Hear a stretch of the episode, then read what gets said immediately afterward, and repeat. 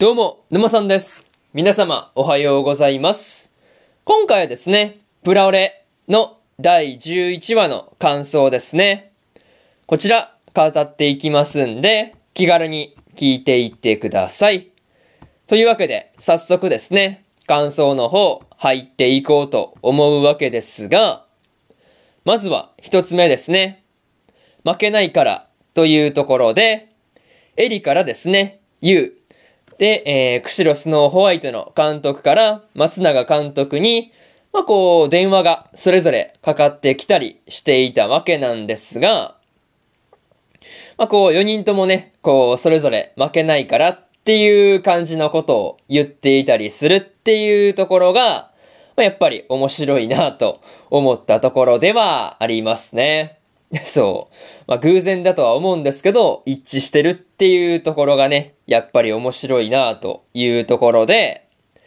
まあ、それと、エリの方はですね、別にこう、ユウに負けないっていうことを言いたかったわけじゃないっていうわけなんですが、まあ、でも、結局ね、それしか伝えられなかったっていうところで、まあなんていうか、逆にこう、伝えたかったね、チームのごたごたのこととか、まあこう、今ならユウの気持ちがわかるとかね、まあそういうことを、まあこう、まあ今の段階では無理に伝えるっていうことはしなかったのは、良かったんじゃないかなっていう風に感じたところではありますね。また、釧路スノーホワイトの監督はですね、松永監督に、こう、ユウがですね、のびのびとアイスホッケーをしているっていうことで、まあそれに対してね、すごい感謝を伝えていたわけなんですが、まあとはいえ、こう自分自身の方がですね、こう、まあ、チームが団結に欠けているっていうことに、こう悩んでいたりするっていうところで、まあそれがね、声に出てるっていうことで、松永監督の方が気づいたりしているっていうところがですね、なかなか微笑ましかったところではありますね。まあ、そういうところで、まず一つ目の感想である、負けないからというところ終わっておきます。でですね、次、二つ目の感想に入っていくんですが、決勝当日というところで、ついに日光ドリームモンキー、ドリームモンキーズと釧路スノーホワイトの決勝当日になっていたわけなんですが、マナカたちはですね、こう朝早くから会場に向かっているっていうところが、まあ、こう気合十分だなと感じたところではありますね。また、綾香がですね、こう普段はこう全然言えてなかったマナカへの日頃の感謝ですね。まあそういったものをね、出発の前に伝えていたわけなんですが、なんていうかね、こう改まって伝えるとなると、気恥ずかしいっていうところはね、まあよく伝わってくるところではありましたね。まあ、とはいえ、マナカもですね、普段から自分のわがままに付き合ってくれていることへの感謝ですね。まあ、これをあやかに伝えているっていうところがいいなぁと思ったところではありますね。他にも、リコがですね、ナオミの家まで自然な感じで迎えに行っていたりするっていうところで、まあこう普段からね、こう迎えに行ったりしてるんだなっていうところがわかる感じだったんで、やっぱり微笑ましいところではありましたね。まあ、それと、カオルコやアヤカが会場に一番乗りだっていう風に思ってやってきたらですね、まあこうすでにユウが、まあ来ていて、まあストレッチとかやっていたっていうところが、なかなか面白かったところではありますね。まあそういうところで、二つ目の感想である、決勝当日っていうところ終わっておきます。でですね、次、三つ目の感想に入っていくんですが、試合が始まってというところで、まあ、ついに決勝の試合が始まっていたわけなんですが、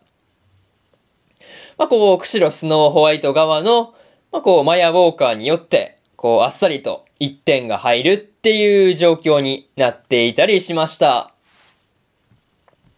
またね、こう、マヤの気迫に、カオルコがひるんだっていうことをですね、エリが見逃してはいなかったわけなんですが、まあ、こう、そのミスですね。まあ、こう、まあ、ひるんだっていうことを、ユウが厳しく追求するんじゃないかっていう風に思っていたら、まあ、別にそういうこともなくて、まあ、こっから取り返していこうっていうことを言っているところがですね、まあ、こう、エリをかなり驚かせていたわけなんですが、まあ、こ、ここはね、本当にエリが驚いているっていうところが印象的なところではありましたね。まあ、それと、マヤがですね、シュートを打つ前に表情がこう少しだけ引きつっていたりするっていうところが、まあ個人的には何か意味があったりするのかなっていうところで気になっているところではありますね。まあにしてもね、こう、クシロスのホワイトの方はパックをひたすらにですね、マヤの方へ流したりしていたわけなんですが、